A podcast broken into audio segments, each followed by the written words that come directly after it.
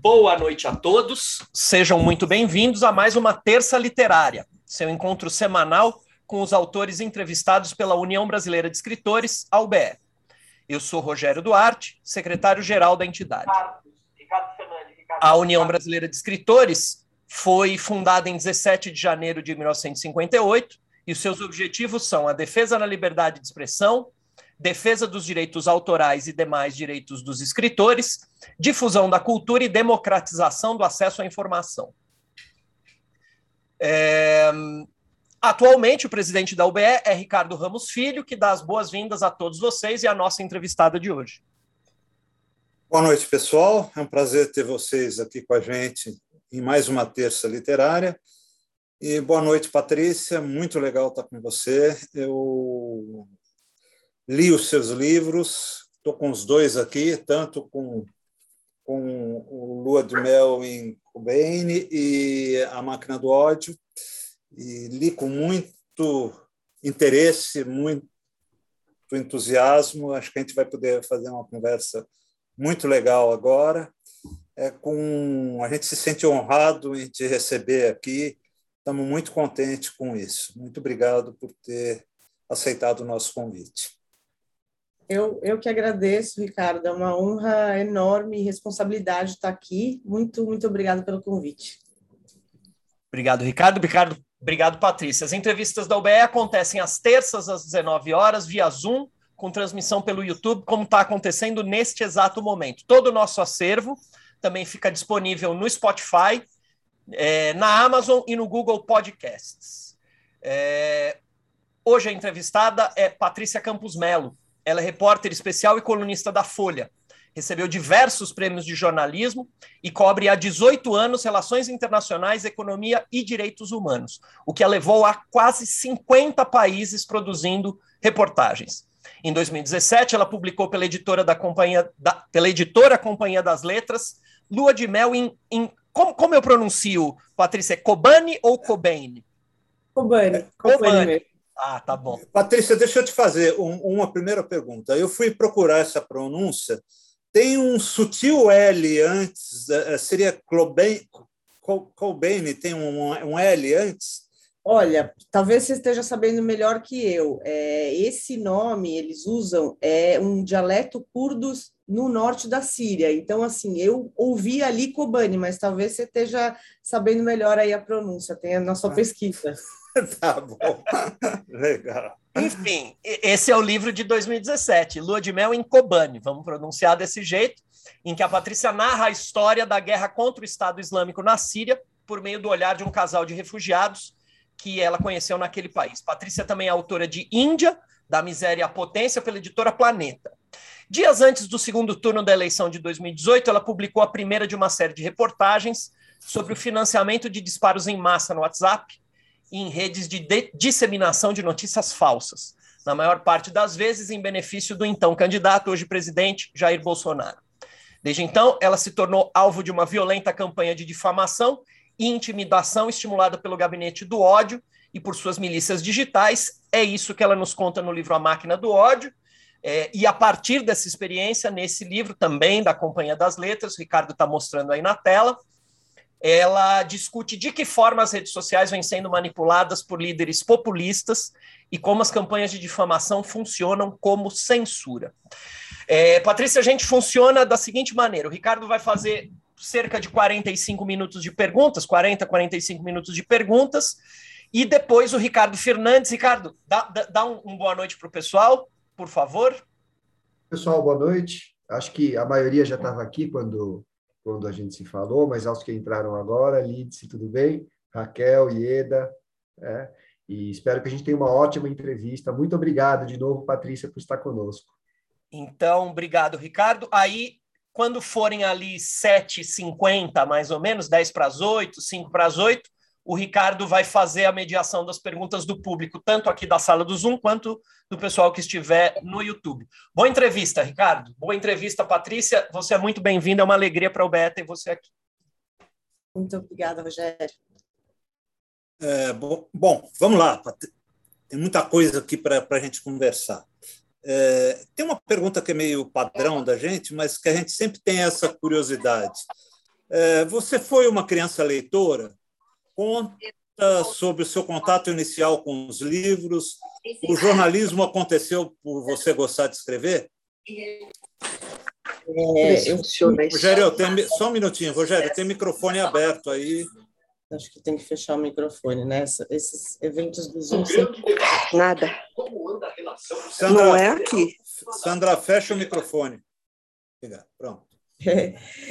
Então, eu fui uma criança super leitora. É, eu devorei Monteiro Lobato. É, eu me lembro da primeira coisa que eu mergulhei era tipo de ler todos os livros Monteiro Lobato, que hoje, inclusive, eu acho tão interessante que meu filho de nove anos está lendo numa versão que tem uma contextualização, né, de algumas coisas que hoje em dia é, não são mais é, aceitáveis, para assim dizer, mas acho bem bem interessante. E então assim, acho que eu sempre li muito, muito, muito. Era super, super leitora. É, e o jornalismo, uh, eu sempre escrevi bastante, mas acho que o que me levou mesmo é que eu sempre gostei de ouvir histórias das pessoas, né? Eu sempre fiquei muito interessada nas histórias que as pessoas contavam, de conhecer pessoas diferentes. Acho que foi mais isso do que o, o escrever, né? Mais assim esse privilégio de conhecer é, realidades diferentes da minha. Legal. Patrícia, eu li com, como eu já disse, com Sofreguidão, Lua de Mel em Colbane, né? Incrível como a história, para quem lê, a gente percebe como que a história procurou você, né? Quer dizer, foi é, foi uma coisa assim fortuita. E eu fiquei curioso, como você escreveu esse livro em 2017, e a gente, quando lê o livro, a gente acaba criando uma certa afeição pelos personagens. Você tem notícia dos, dos curdos Raushan e Barzan? Como é que eles estão? Você manteve contato? Mantive, mantive contato. Eles se tornaram meus grandes amigos, né? Porque é isso que você falou, foi uma sorte incrível eu encontrar, conhecer esse casal com essa história tão incrível, né? Tão extraordinária e a gente manteve contato desde então. Primeiro, porque eles passaram por maus bocados, né? Depois de que, depois de lançar o livro, você teve um avanço da Turquia é, sobre o lugar onde eles estavam na época, que era Afrin. Eles tiveram que de novo é, se exilar, né? Ali em outro lugar no norte da Síria. E hoje em dia eles estão numa cidade que chama Amude. Ela ela está cuidando de toda a parte de imprensa das tropas curdas que hoje em dia tem como principal. Ela dizer, teve filho ou não, Patrícia? Não, não teve filho. Não teve filho. Não teve filho, mas ela tem muitos animais que ela adora e ela me manda várias fotos. Ela tem muitos gatos, passarinhos. Ela é super. É, ela viaja muito com o Barzan. O Barzan é da TV local curda, é, um jornalista super respeitado. E a única pena é que eu, eu queria muito que eles viessem para cá, né? Essa sempre foi ah, nosso, seria muito legal, né? Seria a nossa ideia. Legal. Mas como eles estão num lugar para eles conseguirem sair de lá é, e conseguir um visto para vir, é tudo muito complicado, porque eles não podem ir para a área dominada pelo ditador Bashar al-Assad, porque os, os, curdos aí são procurados e eles especificamente porque são ativistas. Então a gente não conseguiu fazer isso ainda, mas eu, eu não desisti e eu falo pelo menos duas vezes por mês com eles, que é muito e bom. e, ai, que legal. E a situação curda continua a, aquela desgraça toda que a gente vê na, na uh, no livro, uh, eles continuam em luta com o EL ou, ou não? Então, acho que a, a ameaça do Estado Islâmico é, recuou um pouco, né? Você teve uma ofensiva com a ajuda dos Estados Unidos, inclusive por causa desse episódio que a gente fala no livro, que foi o tal do cerco a Kobane, né? O Stalingrado ali dos, dos curdos. Então, você teve um recuo do Estado Islâmico. O Estado Islâmico é, ainda existe, mas tem um, poder muito menor. Mas o, o, embate deles hoje é contra o governo turco, o governo do Erdogan, porque ele uh, fez ali uma linha, uma faixa de segurança na fronteira e eles meio que perderam o que eles tinham conquistado para fazer o país deles, né? A principal luta dos curdos é eles finalmente terem um país, e era o que eles estavam construindo em Kobane, né, justamente. E que aquele início que eles tiveram seria um país com uma legislação tão bacana, né, tão democrático, né, uma coisa, inclusive com os direitos das mulheres iguais, ah, né, um experimento coisa... muito bacana. Por isso você teve até várias delegações de países nórdicos, de países africanos, de vários países, para entender esse experimento democrático que eles estavam fazendo, é, com uh, cotas para mulheres, diversas religiões, era uma coisa bem incrível. Então, é, isso é meio triste, porque teve um retrocesso aí com, com o avanço dos turcos, mas eles estão lá, não, não desistem. Ah, que legal. Uma das coisas que me chamou a atenção, Patrícia, no, no livro, foi a necessidade do fixer, né? É, e para até que as pessoas aqui entendam o que, que é o fixer, quem não leu o livro, né? É, é o cara mais importante de uma reportagem, segundo a Patrícia, né?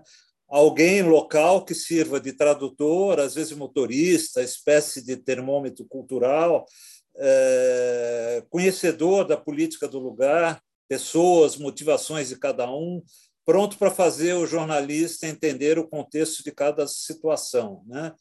É, geralmente é, como você falou, né, um, um, um, jornalista que, que faz esse trabalho. Né? Agora, a informação de como com um fixer mal intencionado o jornalista pode se dar mal, para mim foi estarrecedora, né? aquela coisa do fixer poder vender o, o, o jornalista para o Estado Islâmico, por exemplo, e fazer caixa com isso, né? fazer dinheiro. Né?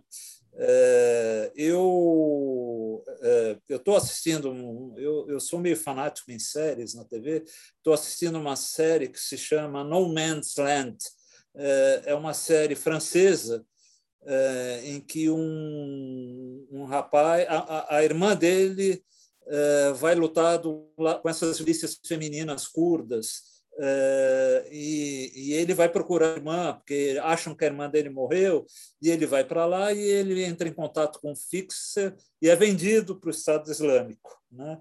E depois é, tem um embate dessas mulheres curdas com o Estado Islâmico e ele é libertado. Né? E eu fiquei assim, como garantir? Porque vendo você falar, você estava lá, por exemplo, dentro de Cobain durante uma parte desse, desse cerco. Né? É, vendo você falar, é, gente, eu penso assim, puxa, já é tanto risco, já é uma coisa tão complicada, já é tanta ameaça né, da jornalista ter que comprar o colete e não saber se aquele colete que ele comprou é um colete adequado ou não. Né? E ainda ter esse risco de poder ser vendido para um fixer. É... Tem alguma forma de garantir essa qualidade ou, ou não? É, na, é no, no, na sorte mesmo? Então, na realidade, essa é a exceção da exceção, né? Acho que quando o Estado Islâmico estava ali no, no pico do, do, poderio deles, houve alguns casos de uh, jornalistas locais ou pessoas que atuavam como fixers uh, que eram mal intencionados e acabaram vendendo. Mas, assim, é, não é o que acontece, né? O, assim, a realidade em qualquer lugar do mundo é que o fixer, que a gente até prefere chamar de jornalista, um jornalista que nem a gente, é, ele é o cara que transforma um turista num jornalista, basicamente, né? Porque se você não tiver um olhar de uma pessoa que vive lá, você basicamente vai ser um recorte muito limitado da realidade. Você vai chegar lá sem entender quais são os interesses envolvidos. Não é nem só a língua, né? É mesmo um termômetro de tudo que está acontecendo.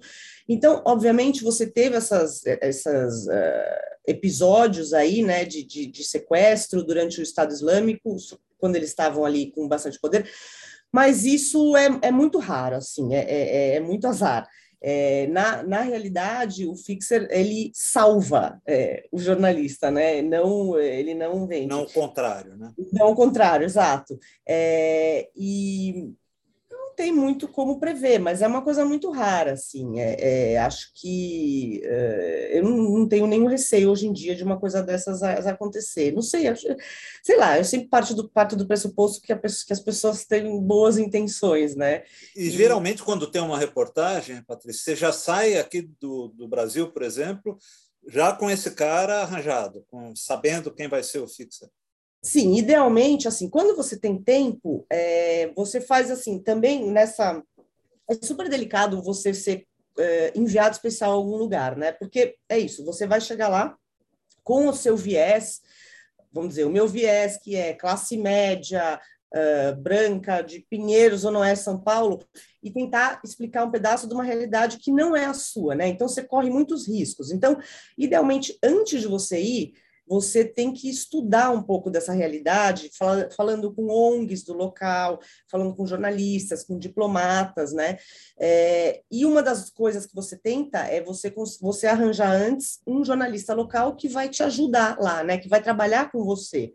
É, eu já fiz isso, e as pessoas fazem isso, né? Em vários lugares, por exemplo, eu, uma ocasião que eu fui cobrir na Índia, estava é, tendo muitos conflitos entre hindus e muçulmanos num estado que chama Uttar. Então, eu encontrei uma jornalista espetacular que cobria aquilo, né? Há muitos anos acompanhava. Então, assim, foi uma aula que ela me deu. É, então, idealmente é isso. Você já sai com tudo costurado. Mas essas coisas é, que eu digo, tudo tem que ter o plano B, C e D, porque as coisas dão errado, ainda mais nessas coberturas, né? Sei lá, eu lembro cobrindo a epidemia do ebola em Serra Leoa. Você sai pensando que vai ser uma coisa chega lá, tudo dá errado. Seu carro quebra, a pessoa não aparece, o negócio, né? Assim, e, e nessa vez também da Síria foi isso. Tudo deu errado para, na realidade, ser uma sorte imensa de encontrar, por acaso, um casal. Essa história é maravilhosa. Que, e a história que te procurou. Né? Sim, a história me encontrou. Assim, é. Legal. Né? É, Patrícia, você esteve no interior de Serra Leoa, como você acabou de falar, né, cobrindo a epidemia de vírus ebola. Né? Fui conversar com mulheres que tinham fugido da escravidão sexual no Iraque. Escreveu sobre a guerra e os refugiados do Afeganistão. Entrevistou mulheres vítimas de violência sexual na Índia logo depois daquele caso brutal do estupro, estupro coletivo em ônibus, em 2012, né? É, esse caso foi muito bem descrito no livro As Filhas de Eva, da nossa diretora Cássia de Janeiro. Ela costuma ver pelo YouTube, não sei se ela está lá hoje. Né? Legal. Enfrentou grandes dificuldades quando denunciou o esquema das fake news no governo Bolsonaro, quando foi xingada, ameaçada, precisou até de guarda-costas. Né? Foi para esses lugares todos, no Oriente Médio não precisou, aqui no Brasil precisou. Né? É, como fica o emocional depois de viver tudo isso? Como é que você aguenta, Patrícia? É, bom, eu, assim, nessas outras coberturas, principalmente de refugiados, é, eu acho que a gente se policia muito para, em respeito às pessoas com quem você está conversando, né, para segurar a onda. Porque essas pessoas estão numa situação tão tão é, precária, tão difícil, que você meio que se tomar ali pelas emoções é um, é um, desrespeito, eu acho, sabe? Isso não quer dizer que você não vá se sensibilizar. Eu sempre me sensibilizo, sabe? Eu não tenho essa coisa de, ah, você não pode querer ajudar. Não, acho que isso aí não tem nada a ver com imparcialidade, né? Tem a ver com humanidade. Mas eu acho que é, é uma coisa que eu seguro, consigo segurar a onda enquanto eu estou no lugar. Quando eu volto para casa, sempre tem uma somatização, né? Ou uma gripe enorme, ou dá uma depressão, né? É engraçado como você, de alguma forma somatiza. É, aqui no Brasil é, foi tudo diferente, né? Porque aí era, putz, no meu país, cobrindo eleição e, e de repente uma coisa que eu, eu, a gente não era alvo, né?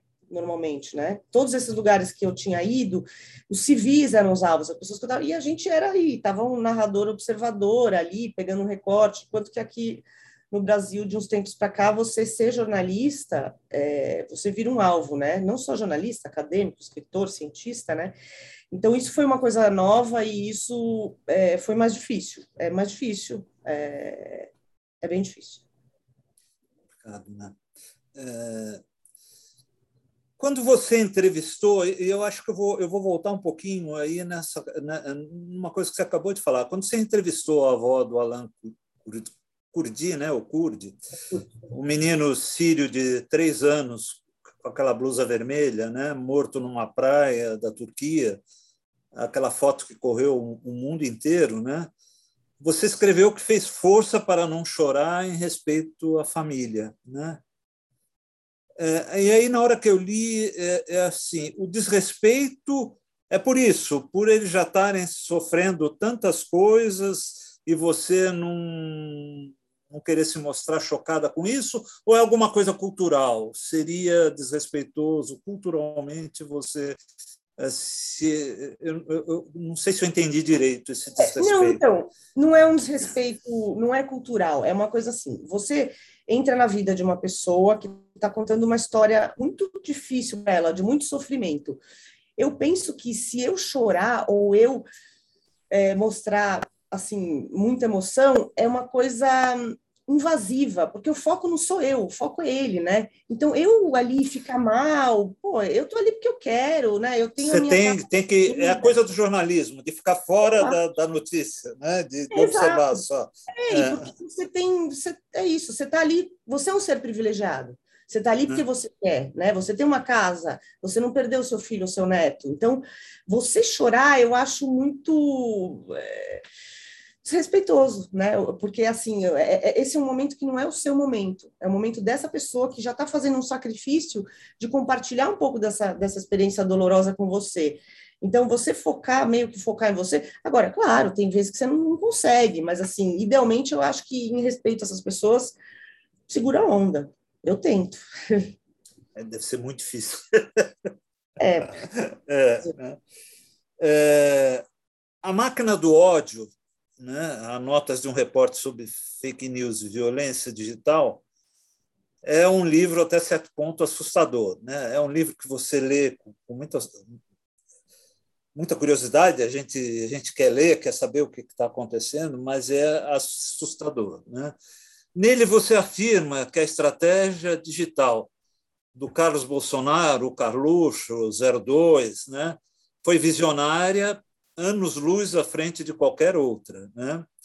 Usou como ninguém a propaganda viral ou contratada utilizada pela direita no mundo todo. Depois, né, isso foi 2000, nas eleições que culminaram na eleição de 2018, né? É... Você acha que a esquerda aprendeu? A gente vai ter eleição no ano que vem. Né? Nos Estados Unidos, o Trump ameaça se candidatar novamente. Os riscos permanecem? Os riscos permanecem. É, eu acho que uh, essa direita populista, e, e também, às vezes, uma esquerda populista, ela aprendeu muito, de uma forma muito. Ela, na verdade, se deu conta muito antes da, do poder dessas ferramentas digitais para você manipular a opinião pública. Agora, isso não quer dizer que você tem que demonizar a comunicação digital é, e o uso das redes sociais. Você pode usar as redes sociais, uh, de se aproveitar do poder, né, e da maneira como as, as redes sociais democratizam a informação, sem necessariamente estar fazendo uma coisa antiética. Por exemplo, uh, a campanha do Guilherme Boulos foi um ótimo exemplo, uma pessoa que soube usar as redes sociais e a internet de uma forma que você aumenta a disseminação da sua mensagem, aumenta o alcance. Sem é... mentira, né? Sem verdades. Né? Eu não vou nem entrar no. no, no... Ah, tá. É, sem. Não estou nem analisando o conteúdo, mas assim, é, assim, abertamente era uma coisa ética, simplesmente foi esperto e usou ali um instrumento, né, que todo mundo pode é, usar, né, tipo, acho que tinha um, preconceito. Agora, obviamente que existem limites para você usar, né, e a gente viu em vários líderes é, populistas, é, e aí eu vou incluir, é, obviamente, Trump, Narendra Modi na Índia, Rodrigo Duterte nas Filipinas, é, Maduro na Venezuela, é, você usar isso de uma forma uh, que distorce o debate público, que é, que é o grande problema e que é a grande discussão hoje em dia, né? Até assim, hoje em dia essa discussão até virou uma falsa discussão sobre liberdade de expressão, né? Assim, esse, a luta pela liberdade de expressão foi sequestrada por uma parcela de, de, populistas, né, que querem ter o direito de manipular o debate público livremente, né? Eu acho interessante quando as pessoas falam assim, ah, tem toda aquela teoria de que é, existe um mercado de ideias, né? Que as ideias melhores, naturalmente, elas vão vencer, você não precisa censurar. É, só que hoje em dia, nesse mercado de ideias, existe uma manipulação, né? Primeiro que o mercado é privado, porque são enormes empresas né, de internet, é o Facebook, é o Twitter, E segundo, que a competição é desigual. Você tem algumas pessoas tentando disseminar ideias com megafone e outras implantando um chip na cabeça dos outros.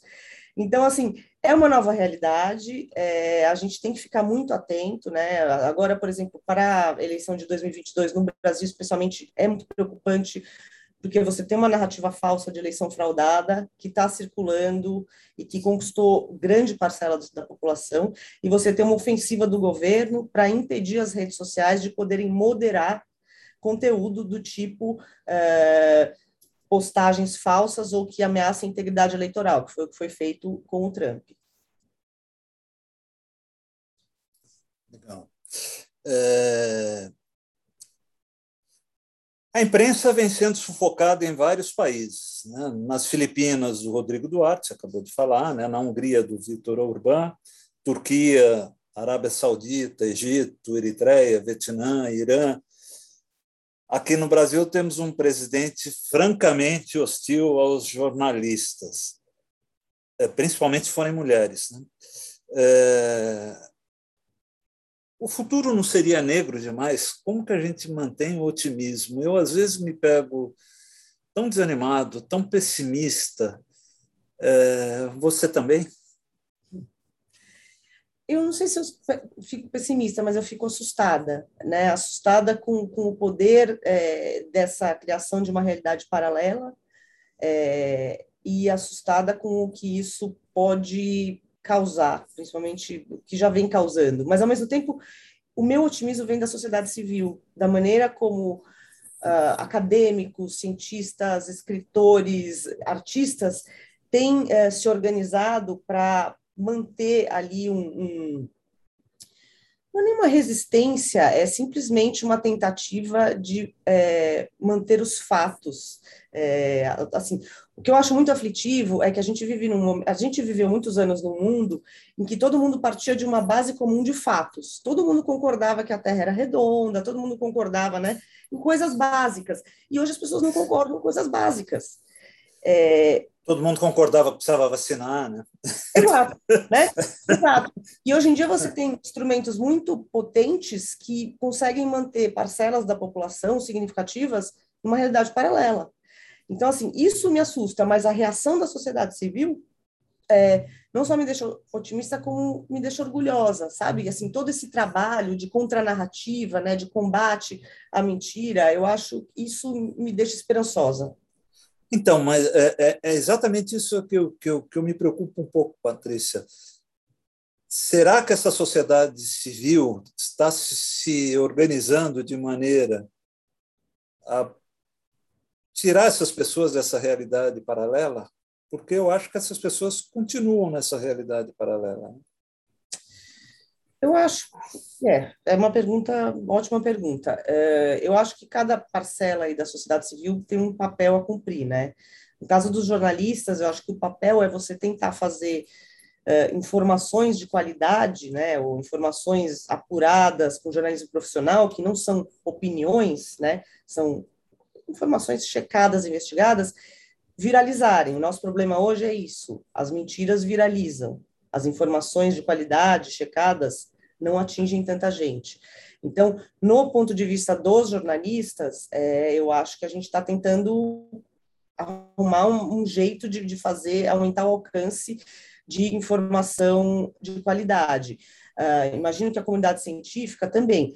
Aí você tem outras funções, que é, por exemplo, a comunidade jurídica lutar para que uh, comportamentos que sejam uh, potencialmente crimes de responsabilidade não fiquem impunes. É, isso seria aí uma, né, uma atribuição da sociedade civil, dos advogados, etc. Então, acho que difícil. É, as pessoas estão se mobilizando, cada um ali no seu papel. Uhum. É, ao mesmo tempo que eu penso, né, é, você vê um cara como o, blogueiro Alan dos Santos, né, da Terça Livre, se movimentando tranquilamente, né? Como que a gente, como que a gente protege uma boa parcela da, da sociedade, né, dos malefícios causados por um cara como esse? Quer dizer, é, é eu penso muito nisso. Não sei se você pensa também, porque o que a gente vê é que ele está muito à vontade, né? Está nadando de braçada aí num, num, num, num elemento que, que é muito dele, né? A gente tem um equilíbrio delicado entre liberdade de expressão é, e discurso de ódio e incitação à violência, né? É, acho que todas as sociedades, inclusive o Brasil, inclusive o judiciário, estão tentando chegar num equilíbrio em relação a isso. O que a gente tem de problema muito grave hoje é que a gente tem uma censura por barulho, né? Que eles dizem. Uh, essa tática de você inundar as redes sociais, inclusive com blogueiros uh, amigos, né? De versões alternativas da realidade, de distorções de vieses, é super eficiente, né? Porque você mantém uma parcela da população nessa realidade paralela. Agora, ao mesmo tempo, uh, a gente não quer dar um poder de censura a ninguém, né? É, isso, todos os países têm tentado ou legislar sobre isso, ou ter algum tipo de uh, jurisprudência por decisões judiciais. É, Gente, ninguém conseguiu ainda um equilíbrio entre você não atuar como censor, né? A gente não quer que ninguém seja o árbitro da verdade, nem o governo, nem o Facebook, nem a gente, mas ao mesmo tempo a gente não quer que esse tipo de desinformação, que potencialmente leva as pessoas a uh, fazerem coisas que podem causar a morte delas, no caso da Covid, ou incitar a violência, né? ou seja, entrar e começar a quebrar a sessão eleitoral dizendo que a, a urna eletrônica está fraudada, a gente também não quer deixar isso livre. Então, é, na verdade, assim, eu tenho mais perguntas do que respostas nesse caso, né? Acho que todos nós temos. É. A gente está tentando buscar um equilíbrio nisso, né? Um jeito de você coibir esse discurso de ódio ou esse discurso é, nocivo sem instituir uma censura. Ao mesmo tempo, toda vez que o judiciário entra na questão, ele é acusado de, de, de está indo contra a liberdade de expressão, né? E o que se difunde é isso, né? E aí se é. cria um ódio também do judiciário. Né? É, a, a, essa extrema direita se a, sequestrou o tema da liberdade de expressão, que passou a significar a liberdade de expressar ódio, o ódio. Né? E citar violência, né? É uma distorção aí do, do conceito de liberdade de expressão. Mas obviamente, é preocupante se você tem um excesso de interferência do judiciário, né, em, em, relação ao que é um discurso aceitável ou não. Mas o que a gente vive hoje é isso, né? Você tem, é, de um lado, a esquerda dizendo que, sei lá, as plataformas de internet não fazem o suficiente para coibir esse tipo de discurso de ódio, e a direita dizendo que plataformas de internet fazem censura e estão contra a liberdade de expressão. É, eu vou te fazer uma pergunta que, que você precisaria ter bola de cristal para responder, mas eu vou fazer do mesmo jeito. Tá? É, como repórter e analista político com experiência internacional, é, como vê o futuro do Bolsonaro? Né? Você acredita que ele chega ao final do mandato? Putz, então, você já deu a letra. Eu não me arrisco a fazer essas previsões assim super eu acho que ele está fragilizado politicamente, a gente vê isso nos resultados das pesquisas, o último Datafolha ele teve 22% de apoio, ou seja, é, caiu muito, mas ainda é muito mais apoio do que, por exemplo, a ex-presidente Dilma, os presidentes Temer tiveram, em certas alturas, que eles tiveram é, um dígito de apoio, né? Então, é, eu acho que ele está fragilizado, eu acho que ele está montando um discurso preventivo, né? é, de não aceitar o resultado eleitoral, se ele perder. É, então, ele está acuado. E isso sempre é um pouco perigoso, né? É, uma pessoa que já está antecipando uma possível derrota, dizendo que não vai aceitar o resultado, ao mesmo tempo em que vai ali se encastelando com a sua base mais radicalizada, é, é preocupante. Você, no, logo no começo do, da máquina do ódio, quando, quando começou a ser violentamente atacada e tudo, você lamentou o fato de, em algum momento, você ter se declarado como uma pessoa de esquerda é, e dizendo, eu acho que fazia sentido, até dizendo que, como jornalista, você não tinha nada que, que ter dado essa ter ser de esquerda e na época de ter votado dizer que a vida inteira votou no, no, no PT até então né é,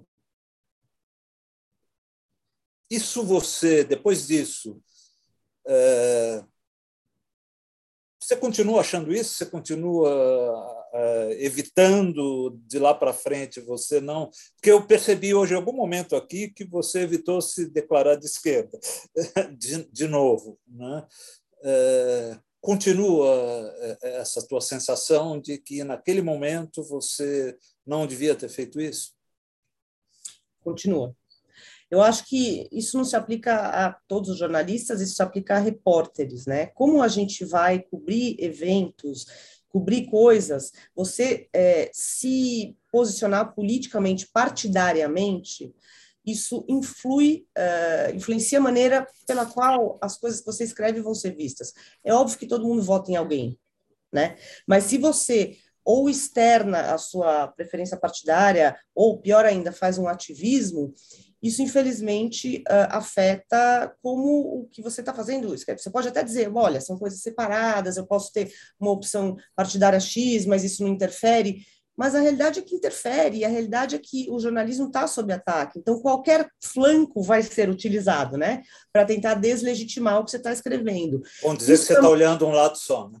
Exato. Assim, isso é uma posição minha pessoal. Você tem gerações mais novas que acham que não, que o jornalista tem que ser ativista. Eu acho que não, que o jornalista não tem que ser ativista. Eu acho que o jornalista pode fazer uh, a defesa dos princípios que ele considera importantes, tipo direitos humanos, simplesmente ao fazer reportagem, né? Em vez de você ir para as redes sociais e começar a dizer, olha, eu sou contra, eu sou a favor, não, faz uma reportagem mostrando quais os problemas, quais os abusos de direitos humanos. Eu acho que isso é uma maneira do jornalista se posicionar, né? Sem você fazer uma coisa partidária, você vai fazer uma coisa que não viola as suas crenças. Você simplesmente só não vai fazer ativismo na internet. Ainda mais num momento em que qualquer coisa é usada para deslegitimar o jornalismo profissional, para dizer que o jornalismo profissional é comunista, é de esquerda, é qualquer coisa, né? Então, uh, eu acho que aquilo foi, é, foi uma entrevista que eu dei para estudantes em 2013, tinha toda uma contextualização no que eu falei, né? É, mas eu acho que foi um erro, que eu não deveria ter dito aquilo, e aquilo foi usado é, de forma bastante eficiente, editado, distorcido e usado de forma muito eficiente. Te prejudicou, né? Sim, porque isso ajuda a deslegitimar. Você fala, fulano está escrevendo isso só porque ele disse que votava no partido X ou Y. Uhum. É, nesse mundo em que você usa a desinformação dessa maneira tão maciça, né, isso funciona. Patrícia, o, o jornalista Audálio Dantas declarou certa vez que é, a grande reportagem da vida dele tinha sido é, descobrir a Carolina Maria de Jesus na, na, na, na favela do, do Canindé. Nome, do Canindé, na favela do Canindé. Se você se perguntasse a mesma coisa para você, você diria o quê? Qual foi, até agora, qual foi o seu grande trabalho? O que você, que, você, que mais te mobilizou, mais mexeu com você? O que Ai, tem alguns, eu acho que eu destacaria dois. É, um foi uma reportagem que a gente fez sobre muros do mundo, e, e, sobre a situação dos migrantes, refugiados. E especialmente a gente fez, a gente ficou pensando assim, poxa, o Brasil não tem um problema, né, uma é, migração maciça. A gente tem hoje em dia uh, os venezuelanos, refugiados, etc., mas não era como outros países, né, em que a imigração era um tema. Mas a gente tem os nossos muros, né? Então assim, a gente não pode deixar o Brasil de fora. Então a gente fez, eu e o, o Lalo de Almeida, é, a gente fez uma reportagem sobre uma comunidade, uma favela em Cubatão, onde tinham construído um muro para que as pessoas que iam para a praia, para o litoral, todo dia, todo final de semana, não enxergassem aquela favela, que era uma favela de 30 mil pessoas, sem saneamento, né? E que todo final de semana você tinha a classe média ali, paulistana, descendo para a praia sem nem ter ideia do que passava ali atrás. E a gente passou uns dias ali atrás para entender, né? É, é, como era essa, essa absolutamente marginalizados e literalmente escondidos do olho do público. Então, essa acho que foi uma, uma reportagem que eu gostei muito de fazer, achei muito. E a outra foi uma reportagem que eu tinha voltado há um tempo de Serra Leoa para fazer a matéria da epidemia de ebola, eu fui duas vezes para lá e, e, obviamente, fiquei muito impactada com a situação precária dos hospitais públicos, né? é um país que passou por uma guerra civil de muitos anos, e, e cheguei em São, em, no Brasil muito impactada. E deu um tempo uh, depois, a gente teve a epidemia de Zika no Brasil e de microcefalia. E aí eu fui fazer, eu e o Avner Prado, que é um fotojornalista, a gente foi fazer uma reportagem no interior de Pernambuco, em Serra Talhada, e com mães que tinham bebês com microcefalia. E os hospitais de referência lá não tinham pediatra. Então, assim, aquela reportagem mostrar como a vida era assim, não tinha muita diferença em relação à precariedade de Serra Leoa, né? E a gente estava no Brasil, é, supostamente no hospital de referência. Então, as pessoas, por exemplo, tinha uma, uma mulher que, que, eu, que a gente conheceu, que era muito legal, que chamava Dani, que ela tinha que viajar toda semana, às seis horas, numa van da prefeitura, para ir para o Recife, porque o filhinho dela não tinha atendimento nenhum. Sabe essas coisas? É, eu acho que essas, essas reportagens são é, deu uma certa humildade para a gente, sabe? Que meio que desafia todas as suas ideias né, preconcebidas, essa arrogância que a gente tem de achar que está entendendo, achar que sabe o que as pessoas é, passam. É, então, acho que essas duas eu, eu citaria. Tipo, o Haiti também é aqui, né? Pois é, O que é legal, e a gente sabe intuitivamente, e o Caetano, obviamente, né, genialmente, mas assim, você enxergar isso ali, né? É, é, real na sua frente e conseguir de alguma maneira transmitir isso para algumas pessoas, é, eu acho que faz a diferença. Sei lá, é, é para isso que eu trabalho, não sei. Acho que isso é fazer o trabalho direito, não sei. Que legal, que bacana. É... Patrícia, quais são os seus novos projetos, né? Alguma grande reportagem vista, alguma coisa assim que está pintando e que você que está te entusiasmando, que você está querendo fazer, ou mesmo que, que a Folha já está colocando para você que seria legal fazer, eu não sei bem como que é esse processo. É, né? Você é que descobre a coisa, coloca para eles e vai atrás, ou eles que te, te, te mandam? Como que é posso, esse processo? É, eu não posso dar muito spoiler, tá? Tá. Não joga no mapa. Mas varia. Tem, tem pautas que sou eu que vou atrás, por acaso. Por exemplo, vou dar um exemplo. A, a toda a série de reportagens que começou com o WhatsApp, continuou com todas as coisas de é, redes sociais, surgiu a partir de uma editora que falou: olha, você cobriu isso na Índia, você cobriu isso nos Estados Unidos, você fez várias matérias sobre como estão usando redes sociais, vai atrás. Então, assim, é, hoje em dia é assim: tem coisas que me pautam, tem coisas que eu, eu pauto. É, eu estou fazendo agora é, parte de um especial que, que foi uma ideia é, de uma jornalista da Folha, da Bia Pérez, sobre gênero no, no Brasil. Então, são questões é, em diversos estados, questões que, que afetam é, as mulheres, né? Por exemplo, tráfico de mulheres, estupro, exploração infantil. É, então, a gente está fazendo isso. Eu acabei de voltar de Roraima, mas na realidade eu tô, eu vou passar uns meses antes da eleição, é, na, em Nova York, na Universidade de Colômbia, fazendo uma pesquisa sobre investigação de campanhas de desinformação na eleição de 2022. Então, basicamente, vou continuar aí no meu nas minhas investigações. Ah, que legal, que bacana. É. Tomara que você ache bastante coisa. pois é. é. Espero que não, é. viu?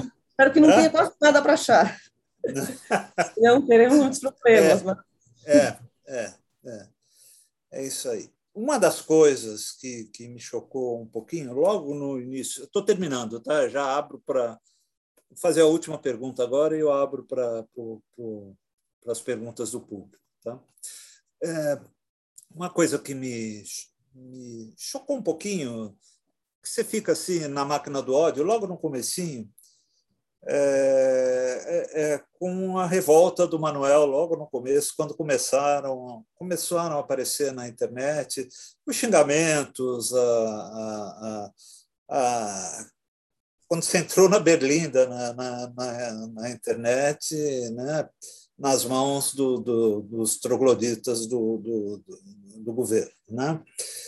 É, você acabou, você acabou logo que você entrou, você falou que teu filho estava com nove anos, tudo. Como é que está o Manuel? O Manuel já, já entendeu melhor, já aceita mais isso, já está numa, numa boa com isso, ou ainda ele fica muito puto aí? É. Então, na época ele tinha seis anos, né? Era uhum. sete. Então, uhum. a primeira vez que ele achou um vídeo, e era um, e era um vídeo comparativamente do, com o que veio depois, super light mas ele achou aquela coisa do cara tá me xingando, etc. Ele ficou e eu fui super transparente. É, expliquei para ele, né? Tipo, mamãe faz reportagem, tem gente que gosta, tem gente que não gosta. Agora, o, o problema dessas campanhas de difamação e essa tentativa de censura é que essas coisas elas não saem da internet nunca mais, né? Então, assim, é, uma coisa foi ele encontrar aquilo, que é uma coisa que eu consigo explicar para uma criança. Tem muitas coisas que vieram depois, né, do tipo coisas pornográficas, montagens, etc., que a única coisa que eu posso fazer é rezar para ele nunca encontrar. Porque tá. não tenho como explicar, não tem assim, não tem nem 20 anos de análise para explicar um negócio desses. É, isso é muito injusto, né? Porque, pô, minha família não tem nada a ver com isso, né? Assim, com, com o trabalho que a gente faz, né? É, e essas coisas estão lá para sempre. Então, é, hoje eu diria só que ele é uma criança um pouco mais politizada. Se bem que acho que todas as crianças hoje em dia são um pouco politizadas, né? Porque você está ouvindo o noticiário todo tempo, etc. Então, ele sempre vem perguntar as coisas. É, e ele tem um medo, assim, ele fala, mamãe, será que a gente vai ter que sair, fugir daqui? Eu falei, não, filho, tá tudo bem, fica tranquilo, né? Assim, a criança meio que assusta. Mas é, a única coisa que eu rezo é para nunca achar nenhuma dessas coisas. Uhum. É isso. Eu, o que eu tinha que perguntar, Patrícia, eu já acabei. Você manda um abraço para o Manuel. ele foi citado hoje, que mandaram um abraço para ele. Mando, tá bom? Tá Obrigado, bom. adorei conversar com você. Eu que agradeço, Ricardo. Super obrigada. Rogério. Ou o Ricardo, né, Fernandes? Patrícia, olha, tá cheio de pergunta aqui para você, viu? Pessoal do YouTube, eu vou, eu vou ler algumas pessoas que estão lá, né? Uh, tem aqui a Cristiane, que é diretora da UBE, o Marcos, Marcos Kist, a Cássia Janeiro, que inclusive o Ricardo citou o livro que ela escreveu, uh, o Eliakim falou, olha, sou seu fã, viu? e tem também uh, tem duas perguntas aqui. Eu estou pensando em intercalar, né? É, o Jorge, né? O Jorge da é, da Bahia, se não me engano, Jorge, é isso. E também o Clóvis, o Jorge, inclusive, tem duas perguntas. Então, eu estou pensando em intercalar as perguntas que foram feitas aqui via chat com as perguntas do YouTube. Tá? A primeira pergunta que quer fazer é o Antônio Carlos. Antônio Carlos, se você puder abrir o seu microfone. Patrícia, toda a minha admiração. Eu não li o seu livro sobre o ódio, mas dá para imaginar, né? E nessas três últimas semanas, eu tive muito envolvido com as comemorações em torno do centenário do Dom Paulo Evaristo e do Paulo Freire. E é impressionante a capacidade que eles estão tendo de aglutinar, né? quase que formando uma frente de oposição. Eu acho até que a Folha botou, por exemplo, aquela foto do Paulo Freire na primeira página, uns dias atrás, em função disso, porque não faria isso em outros tempos. Né? Quer dizer, de repente, é, é, eu estou falando em termos assim, de esperança, né? de esperança e de amorosidade que esses homens passam e que, de repente, possibilitam a formação de uma frente que faça frente ao ódio que está aí, porque eles trazem uma morosidade, né? A, a palavra do Dom Paulo básica era coragem, a do Paulo Freire era esperançar. Né? Paulo Freire tem um livro chamado Pedagogia da Esperança. Né? Então, eu fiquei muito satisfeito de você ter esperança. Eu também tenho. né? Você tem alguma coisa a comentar sobre isso? Não, eu ia falar que pessoas como Dom Paulo, né, e o Paulo Freire, você fica pensando que exemplo, né? Que, que pessoas incríveis que foram, né? Então, é, isso dá uma esperança, eu acho, de que é, de que você tem essas pessoas que surgem, né, e que a gente tem um exemplo a seguir. Embora esse mesmo exemplo seja usado aí pelo esgoto do ódio, né, para polarizar, né, isso também é muito louco, né, eles pegam determinadas figuras ali, é, e mesmo como é, cortina de fumaça, né, pegam, assim, determinados temas polêmicos ou figuras que, por alguma maneira, é, desencadeiam, tem algum gatilho ali, para também é, mobilizar uma, uma base mais inflamada, né? Então é muito. Quando que você ia imaginar que as pessoas podiam, sei lá, ter algum ódio ou se opor ao Dom Paulo Evaristo Arno? Você fala, mas não é. Mas isso sempre teve. Mas não, teve. É, não, você teve tudo bem, os a ditadura, os militares, mas assim, uma coisa de ignorância, né? De falar, ah, o cara era comunista, o cara não, não importa o que, que, ele era, né? Olha tudo que ele fez, né? É, você reduzir as pessoas e, e usar. Não é uma coisa assim, obviamente você tinha oposição a ele, mas era uma oposição da ditadura militar, de tudo que ele estava conseguindo, né, de, de mostrar para o mundo os abusos aqui. Hoje você tem uma coisa muito mais, uh, não que seja melhor ou pior, mas é ignorante, né? Pessoas que não têm a menor ideia do que ele fez, do que ele representou, elas simplesmente é, rotulam o estereotipo, ah, fulano é comunista, fulano é não sei o que lá, é, é, muito... É, ainda hoje eu coloquei no Face um elogio para o Dom Paulo, e teve um cara lá que escreveu, isso é lixo, comunista e tal. Aí tive que pedir para o meu filho deletar esse cara do meu Face, né, para não entrar mais.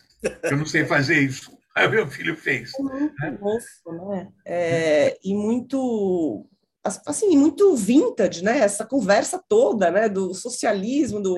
Vi hoje Agora você perceba que você está em boa companhia, viu? quem dera, quem Porque dera. se você entrar no site, inclusive do Exército, você vai ler horrores sobre o D. Paulo lá. Nossa. Né? Inclusive até sobre a sexualidade dele e tudo mais, né? E essas coisas estão aí há décadas. Né? Então é, você não está sozinho, você está em boa companhia. Né? É, pois é. Aliás, o Júlio Lancelotti diz que ele prefere essas companhias a outras. É outro que também virou um né, imã de, de factoide, de mentira, é uma coisa muito maluca isso. Né? Hoje, o discurso do presidente Jair Bolsonaro na ONU, que o país estava à beira do socialismo. Quando? Quando isso aconteceu, né? Eu fico pensando assim, eu não estou nem falando se é bom ou se é ruim, mas quando, né? Em que momento isso? No governo Temer? No governo Lula? Tipo, não, né? É, é mesmo é uma dissonância cognitiva, é num, outra realidade. Obrigado, em toda a minha admiração, viu? Obrigada a você. Obrigado, Antônio Carlos. Olha, o, o Jorge Rabelo tem uma pergunta, ele faz um, um, comentário aqui, né?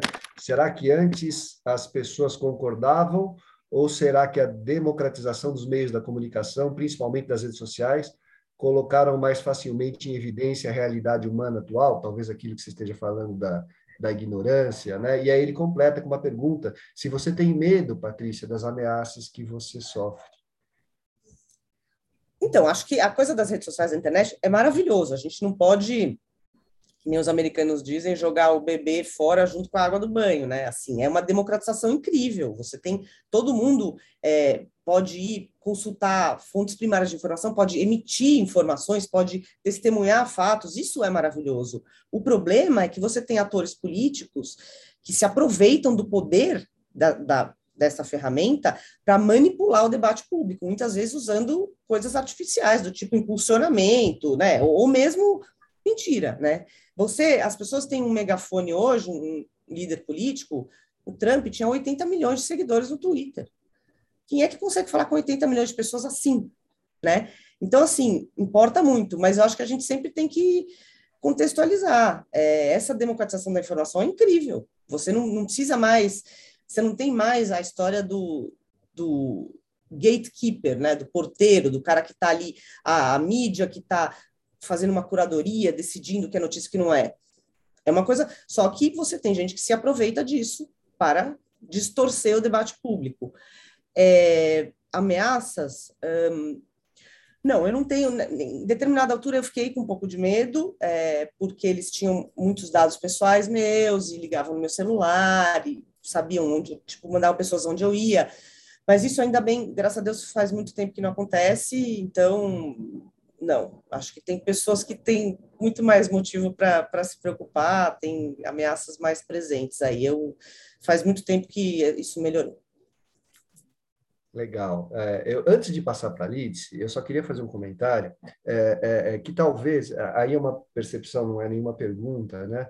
É que talvez essas redes sociais, principalmente o Twitter, né, que tem poucos caracteres, é, as pessoas ficam mais preocupadas com o poder de síntese e perdem um pouco a análise, né? Quer dizer, é muito direto tudo isso, não é? Quer dizer, aí você tem aquela, aquela impressão e você fica na impressão, acaba não pensando tanto sobre isso, né? Total, total. E é, concordo 100% com o que você disse, e além disso, é, slogans que são é, uma super, são simplistas, né? São um resumo ali simplificador, Vou, vou, te dar um exemplo que outro dia eu estava num, num, painel e acho que foi até o Felipe Neto que deu esse exemplo que eu achei muito interessante. É, você diz, bandido bom é bandido morto, meu, são X caracteres, é curto, viraliza, as pessoas pegam, é claro. É, Cola, é né? curto, viraliza, e errado. Só que para você explicar isso, você vai usar não sei quantos tweets explicando o problema da educação no Brasil, o problema do acesso, o problema da distribuição de renda, né? Então, de fato, é um meio de comunicação que favorece é, a coisa simplista e errada e favorece mais ainda assim o, a dinâmica dos algoritmos, né? Uh, que é muito maluco isso. Você quanto mais engajamento uma coisa gera, né, quanto mais curtidas, mais compartilhamentos, maior alcance, maior disseminação esse conteúdo gera. Só que, normalmente, o conteúdo que mais gera uh, engajamento é um conteúdo que desperta emoções fortes, tipo ódio, né? É, enquanto que uma informação embasada, equilibrada, é moderada e chata, ela não viraliza. Então, assim, é, é, uma, é difícil, é, é, um, é um tipo de uh, maneira de se comunicar que favorece, de fato, uh, conteúdos polarizadores e muitas vezes falsos. Uhum. É. Eu vou, uh, uh, Lídice. Oi, Patrícia, boa noite, tudo bem? Oi, Lídice, tudo bem?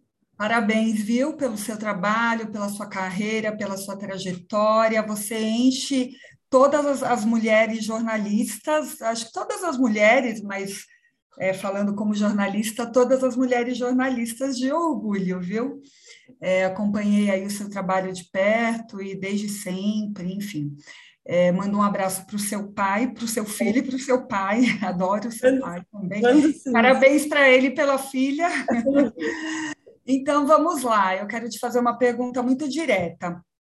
É, o que aconteceu aqui com você? Os ataques que você sofreu durante a campanha e ainda durante até o governo do Bolsonaro, foram única e exclusivamente, claro, por conta do seu trabalho, das denúncias, mas os ataques, a, a agressividade, né, o tom de ódio, foram exclusivamente pelo fato de você ser mulher.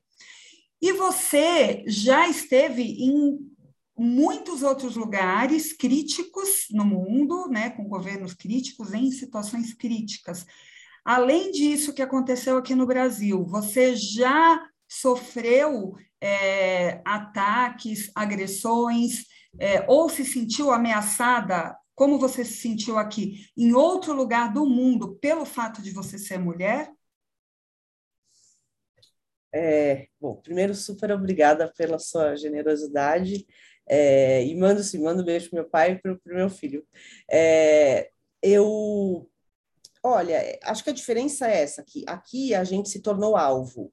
E o fato de ser mulher, é só a gente olhar, hoje isso se tornou a regra, mas assim, naquela época, eu obviamente fui longe de ser a única e várias das pessoas, você, inclusive, deve ter sofrido isso, né? Eu me lembro, Miriam Leitão, a Vera Magalhães, a Constança Rezende, as críticas, quando são feitas contra a mulher, é, eles não vão falar assim, fulana, sua matéria é uma porcaria. Cara, isso é do jogo, né? E se tiver errado, eu vou ter que corrigir e, conforme for, pagar na justiça, se for um erro e eu for processada. Só que a crítica que está sendo feita não é essa, né? A crítica é: Fulana, você é gorda, você é velha, você oferece sexo, seu marido rouba, o seu filho não sei o que lá. É, vou botar o seu telefone na rede, vou ligar no seu telefone, vou falar que seu filho pode ser sequestrado. É. Então, assim, é, é uma coisa muito mais agressiva e muito mais ligada às características, ao fato de você ser mulher, né? É, isso é muito diferente. Eh, eu não estou relativizando nem normalizando, por exemplo, alguns países islâmicos onde a situação da mulher é muito difícil, tá? É, e também não estou julgando, porque eu não tenho ferramentas para entender essa realidade. Então, óbvio que eu não vou falar assim, nossa, que ótimo, né? O Talibã como eles tratam as mulheres. Não, é horrível, é, é grotesco. Então, não tenho. Acontece que eu não tive essa, experi essa experiência de ser a vítima lá, né? Enquanto que aqui a gente, num país é, que é democrático, você ter é, a normalização desse tipo de ataque com viés de gênero, hoje em dia, em 2021, é bizarro, né? É assim, é isso. Não é o Talibã, gente. Pelo amor de Deus, como é que isso não pode acontecer, né? Assim, é muito Uh, então, eu acho que não, eu nunca passei por isso, óbvio. Passei por restrições. Trabalhar na Afeganistão é difícil? É difícil. Trabalhar na Líbia é difícil? É difícil. Uh, são países onde a situação da mulher é muito complicada. Mas o que a gente teve aqui foi um, um retrocesso nos últimos anos, né? É, e uma normalização de ataques e preconceitos que hoje em dia, na democracia que é o Brasil, não deveria estar ocorrendo. Uhum, nossa, é, não, é, eu queria, era realmente uma dúvida que eu tinha, se em alguma outra cobertura, em alguma outra reportagem, né, na, lá no mundo islâmico, se você tinha passado já por isso, não, foi aqui mesmo, né, né? enfim, é horrível e toda não é dizer que lá é, que não é dizer que lá é maravilhoso para as mulheres. Eu não vivo lá, né? Então eu não passo por isso todo dia. Deve ser dez vezes pior do que aqui óbvio. Mas, assim, essa coisa muito direcionada, né? Você deslegitimar o trabalho de alguém por ela ser é, mulher, e, e, no Brasil, democracia em 2021, é bizarro. Sim. Obrigada, Patrícia. Obrigada. Patrícia, o Clóvis pergunta aqui se existe alguma chance de surgir até outubro de 2022 alguma bomba sobre a família Bolsonaro. Putz, também a minha, minha é, bola de cristal está meio enferrujada, né? Eu não sei te dizer. Eu sei que você tem jornalistas é, investigando o tempo todo, né? A gente continua aí fazendo é, o nosso ganha-pão é investigar, investigar o governo, investigar a oposição, investigar todo mundo. Uh, o governo sempre, seja da esquerda ou da direita, vai ser investigado, porque, obviamente, uh, ele está no poder, ele está lidando com os recursos públicos, então vai ter um escrutínio maior, e tem surgido várias denúncias, como a gente viu na CPI, por exemplo. Uh, não sei te dizer se vai surgir, mas tem, tem sido feito um trabalho, muitos jornalistas investigativos, um trabalho que tem revelado várias, várias coisas que, que tinham que ser reveladas. Por jornalistas e por políticos também interessados. Por né? jornalistas e por políticos, exato, exato. Por exemplo, na CPI. É. Uh, Rogério, você quer fazer sua pergunta? Obrigado, Ricardo. É, Patrícia, eu me lembro de, sei lá, é, eu sou professor, né? Então, sei lá, 20 anos atrás, na sala de aula, é, é, a gente falava que aquilo que você falou em algum momento da sua entrevista, né? Que a, a, a grande imprensa, sobretudo a, a, grande mídia, era uma espécie de é, curadora das informações né? Então, é, em várias discussões que eu tive em sala de aula com os meus alunos, é, era aquela discussão, não, mas isso é a realidade, a coisa está enviesada, etc. Aí depois veio a internet, eu, eu, me lembro em vários aspectos de, de as pessoas se empolgarem com a internet. Não, agora não vai ter, não vai ter filtro, a realidade vai aparecer eu, depois no mundo da música, quando eu trabalhei como produtor, a gente dizia: se o cara quiser fazer uma música de meia hora com solo de bateria de 20 minutos, ele pode colocar na rede, não vai ter problemas, as gravadoras. E aí o que aconteceu é, é, é esse resultado que, que a gente observa, né? De novo, sem jogar a água e distinguindo o que é água, o que é beber, etc. E tal. Mas aí eu tenho uma pergunta bem objetiva. Você acha que a grande mídia aprendeu, melhorou? Quer dizer, porque houve uma perda, né? Quer dizer, o Facebook, as redes sociais é, colocaram em crise a grande mídia. É, eu não sei, eu, eu, eu, tenho uma hipótese aqui, mas eu queria ouvir você. Você acha que a grande mídia aprendeu alguma coisa com essa. Uh, com, com, ela sofreu uma crise e, e, e, e perda mesmo né, de, de, de, de, rentabilidade, etc. Você acha que ela aprendeu alguma coisa? Então, é, Rogério, eu acho que tem, tem alguns aspectos. Sim, a gente, a grande mídia teve um, uma perda de rentabilidade enorme, assim, de modelo de negócios, né? Porque os jornais, vou falar do ponto de vista de jornais, mas TVs também, que se financiavam com anúncios, né? É, de repente, você começou a, a migrar tudo para o online e a maior parcela do dinheiro dos anúncios fica com o Google, com o Facebook, né? Então, assim, são poucas grandes eh, veículos de imprensa que conseguem ser lucrativos com o jornalismo online, por exemplo, o New York Times, o Financial Times, né, que tem zilhões de assinantes, então eles se financiam com essa assinatura online, enquanto que é uma tendência inexorável que tudo está migrando para o online. Então, assim, os jornais estão tentando uh, ali achar uma, uma, equação que você equilibre uh, assinaturas online, uh, que custam menos do que assinaturas em papel, com anúncios online, que custam menos, e equacionar. E, ao mesmo tempo, os jornalistas também se adaptar a essa era, assim, você tinha esse momento em que você não tinha a democratização da internet, que era assim, ah, você tem que acreditar em mim porque eu sou jornalista e eu estou escrevendo isso. E agora é super, na verdade, saudável, né? E daí que você é jornalista? Eu posso entrar na internet e pegar ali o documento do Ministério da Saúde. E é verdade, né? Então, acho que uma das coisas é aumento da transparência do jornalismo, acho que deveria ser isso, bota, bota o documento lá, bota o original, explica como é que você chegou na informação, né? Por que, que você tem que acreditar?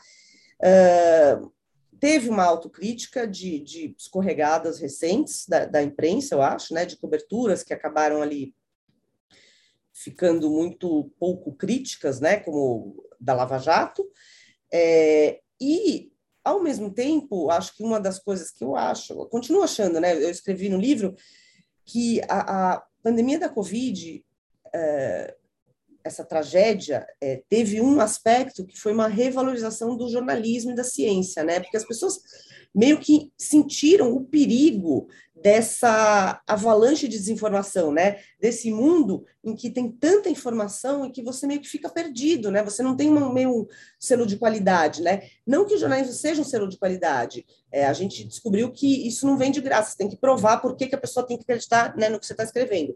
Mas ao mesmo tempo acho que entrou uma busca das pessoas de tipo, eu preciso de algum alguma baliza, né? Eu não sei o que, que eu vou acreditar aqui. É, então acho que talvez, mas não sei qual é a sua visão. Eu, eu, eu concordo contigo. Eu acho que sim, eu acho que, que melhorou, especialmente. Eu, eu tive essa percepção, e isso que você acabou de falar, especialmente na, é, no período da pandemia, é, é, como as pessoas. Eu estou falando de mim, inclusive, como as pessoas é, voltaram à, à mídia chamada tradicional ou grande mídia à procura de uma informação confiável. Tal era a desinformação.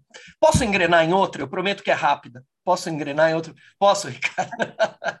Vai, vai embora. É, é, eu acho que elas, elas dialogam essas duas perguntas. Em vários momentos da entrevista, você disse assim: a extrema-direita sequestrou temas, sequestrou pautas, sequestrou discursos e tal. Então, eu, eu não sei, e essa eu não tenho hipótese, eu queria te ouvir. É, como é que sequestramos esses temas de volta é, sem repetir é, os modelos? Essa é a pergunta, eu acho que 10 milho, de 10 milhões de dólares, né? Como é que eu, como é que eu trago de volta para o campo, que eu, que eu não vou chamar de campo da esquerda, vamos chamar de campo democrático, os temas que são caros à democracia, tentando ser mais amplo do que simplesmente a esquerda. Como é que a gente faz para imantar de volta esses temas sem abusar da, da, superficialidade que o Ricardo Fernandes falou agora há pouco, e, claro, sem abusar de discurso de ódio e, de, e desinformação. Você tem alguma ideia? É, é, engraçado isso, né? Como, como essas coisas são cíclicas, né? É como assim, ah, direitos humanos é um tema de esquerda. Por que, que é um tema de esquerda, né? Mas ficou com essa, esse rótulo, né? E liberdade de expressão era um tema dos progressistas. Agora é um tema depende da interpretação, né, que os progressistas dão a isso, que a extrema direita dá a isso, mas eu acho que é difícil. Uh, por exemplo, por que, que a gente não usa muito o termo fake news? Porque fake news foi outro tema que foi sequestrado, no caso, pelo ex-presidente Donald Trump, que era uma coisa que queria dizer desinformação, que é notícia falsa que tem uma intenção de enganar, né, por algum motivo, e ele e passou a significar qualquer notícia contra ele. Uhum. Então a gente meio que parou de usar fake news, porque ele meio que é, passou a significar isso e usa mais desinformação, que é um nome meio assim, é, entediante, né, para quem lê ali, mas para ser mais exato. E a liberdade de expressão, eu acho que é, eu não sei bem como resgatar, porque é isso. Hoje em dia, ela, ela dependendo de onde, de, do seu ponto de vista ideológico, ela quer dizer uma coisa completamente diferente, né? É... Uhum. No sentido assim, eu não, não, na verdade, eu não tenho uma resposta para essa pergunta. É, é, eu, eu, eu, acho que essa, essa é a grande pergunta. Como é que a gente faz? Né? Como é que a gente faz para trazer de volta para o campo democrático esses temas? É democrático, né? Não é nem esquerda nem direita. Não, é, é democrático. Civilizacional, democrático, Isso. né? É, é, não sei, acho que é bem necessário, né? Assim, não sei. Legal, obrigado. Desculpa fazer duas. Eu... Não, mas desculpa eu que não tinha resposta. mas, então, estão pensando juntos, estão pensando juntos. É. É, o Clóvis tem mais uma pergunta. Depois, se eu tiver tempo, Rogério, eu queria emendar uma. Posso? Você manda aqui, eu sou seu servidor. Olha, o, o Clóvis pergunta se você teme o controle social da mídia, Patrícia. Eu não sei o que é o controle social da mídia, eu não sei o que é a regulação da mídia. Isso precisa ficar claro e explicado. Você tem modelos, uh, sei lá, na Inglaterra, no Reino Unido, de regulação de mídia, mesmo nos Estados Unidos, você teve durante muito tempo é, uma coisa que era o, o, esqueci o nome agora, mas era de ter um equilíbrio é, na, assim, a, a, princípio, eu não sei exatamente o que uh, as pessoas estão querendo dizer, seja o PT, seja outro partido, com uh, controle social da mídia e regulação da mídia. O que eu acho que funciona é você não entrar no conteúdo do que está sendo feito. Você evitar uma concentração de mercado, eu acho super salutar. E é uma coisa que se faz em vários lugares do mundo. O fulaninho não pode ter o rádio, a TV, o não sei o quê, e ele ser político, ele ter todas as... Entendeu? Você ter uma oligopolização. Isso nunca é bom. Nas redes sociais isso, isso acontece, também não é bom, né? Agora, você regular conteúdo, eu tenho temor sobre isso. Eu acho que existe a chance de isso virar uma censura, mas eu estou falando sem saber qual é o projeto, né? Acho que a gente tem muita opinião sem saber o que exatamente é o controle social da mídia e o que exatamente é a regulação de mídia. Isso tem que ser muito cuidadoso e muito estudado, do mesmo jeito que lei de fake news tem que ser muito cuidadoso e muito estudado, né? Essas coisas, uh, quanto mais longe a gente passar de regular conteúdo, né, e puder regular tanto concentração de mercado quanto comportamentos inautênticos, né, que a gente chama, é você usar ferramentas para distorcer o debate, seja da meio de comunicação tradicional ou nas redes sociais, eu acho que funciona melhor. Bacana, bacana. Posso, posso emendar minha pergunta agora? A gente acho que está com tempo, né? É, aliás, antes eu queria só fazer um comentário sobre a, a pergunta do Rogério é, aquela discussão de vocês, né, como trazer temas importantes né, de volta, eu acho que tem um, um fator a se considerar também, que hoje é, existem muito mais pessoas dando suas opiniões, não importa se elas estão certas ou erradas, né? Essas opiniões contam, inclusive, para os algoritmos, né? Então, Exato. a gente tem que considerar... Eu acho que isso, na verdade, é ótimo, né? É salutar. O problema é aquela frase que já virou um clichê, mas que eu acho ótima, que é todo mundo tem direito à sua opinião só não tem direito aos seus fatos. Entendeu? O problema é isso, as pessoas acharem que a opinião delas são fatos, ou encararem isso. Ou mesmo a gente, no geral, não entender exatamente o que é fato e o que é opinião. Né? Isso tem que estar bem claro para o público leitor, o público telespectador, o público, né? Às vezes esse limite está muito tênue, isso tem que estar muito especificado. É, tipo, tem coisa que é opinião, ela depende do ponto de vista da pessoa. Tem coisa que não, não existe. É, é essa coisa de falsa equivalência, né? Ah, então eu vou ouvir. Uh, falando assim, nos Estados Unidos tinha muito isso. Não, teve agora recentemente com uma história do Trump falando uma época que ele falou assim: ah, e se as pessoas tomassem detergente, será que isso não podia curar a Covid? É, teve uma matéria do New York Times que era dizendo: ah, alguns especialistas dizem que detergente não cura Covid. Alguns não, todos. Né? Não é opinião, eu sou especialista. Não, ou funciona ou não funciona. Então, assim, acho que é, é ótimo, você democratiza, você consegue as pessoas se expressarem, liberdade de expressão nas suas opiniões. Agora, você vender opiniões como se elas fossem fatos, não funciona. Exato. É. Agora, a minha pergunta, Patrícia, vai num outro, num outro, num outro meio, num outro caminho aí. É, você falou que você visitou vários países, 50 países, enfim, né? É claro que a sua rotina lá devia ser bastante atribulada, né? E, e...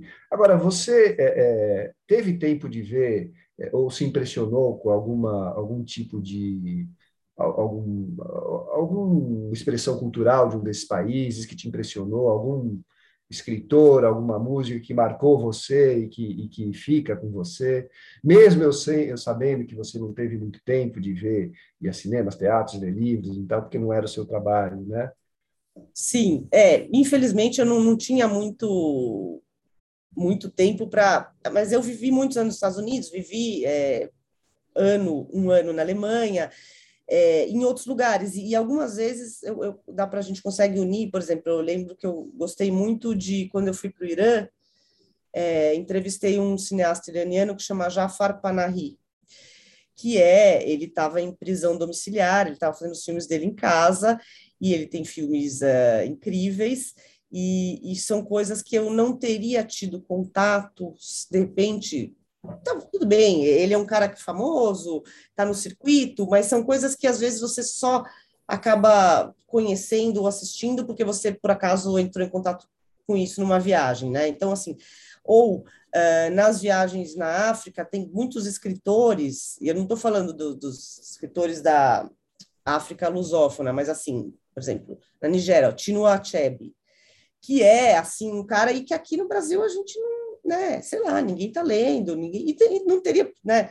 Então, assim, às vezes a gente dá a sorte de entrar em contato com algumas escritores, cineastas, né, artistas, que infelizmente estão muito fora da nossa, do nosso circuito aqui, né? E então, tá, tem vários, tem várias coisas que eu acabo descobrindo em viagens, né? E, e aí eu tento aprofundar mas é difícil. Tem viagem que eu faço que, ah, ah por exemplo, eu nem falo que eu fui para a Rússia, eu fui para a Rússia cobrir uma viagem presidencial, eu não vi nada.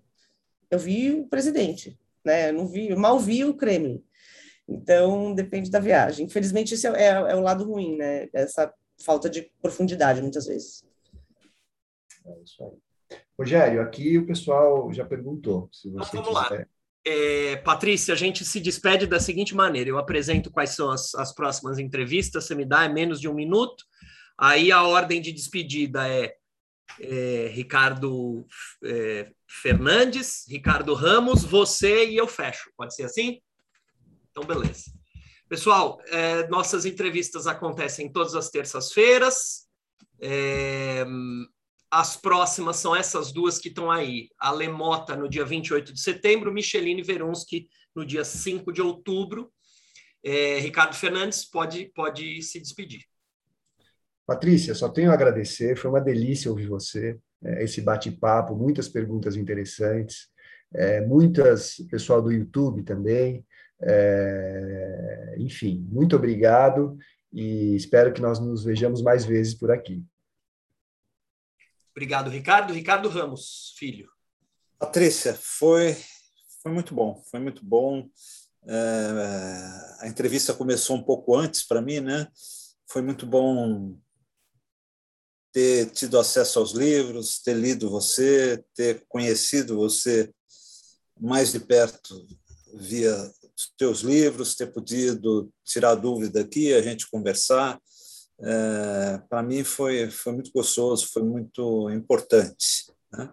Eu agradeço também a presença de todos, os amigos aqui presentes, as pessoas que, que estão aqui todas as terças, voltam sempre. É, a gente faz isso muito por vocês. Tá? Um grande beijo para todo mundo. Obrigado. Obrigado, Ricardo. Patrícia.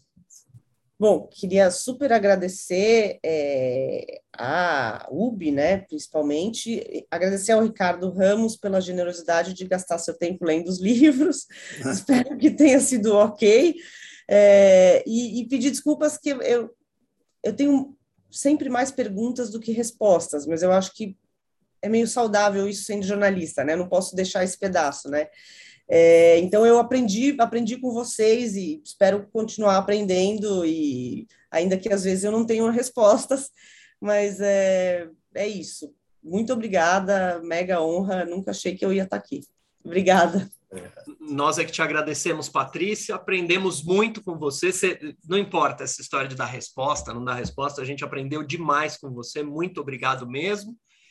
E boa noite a todos, em nome da União Brasileira de Escritores. Muito obrigado. A gente se vê na semana que vem. Obrigado. Tchau, gente.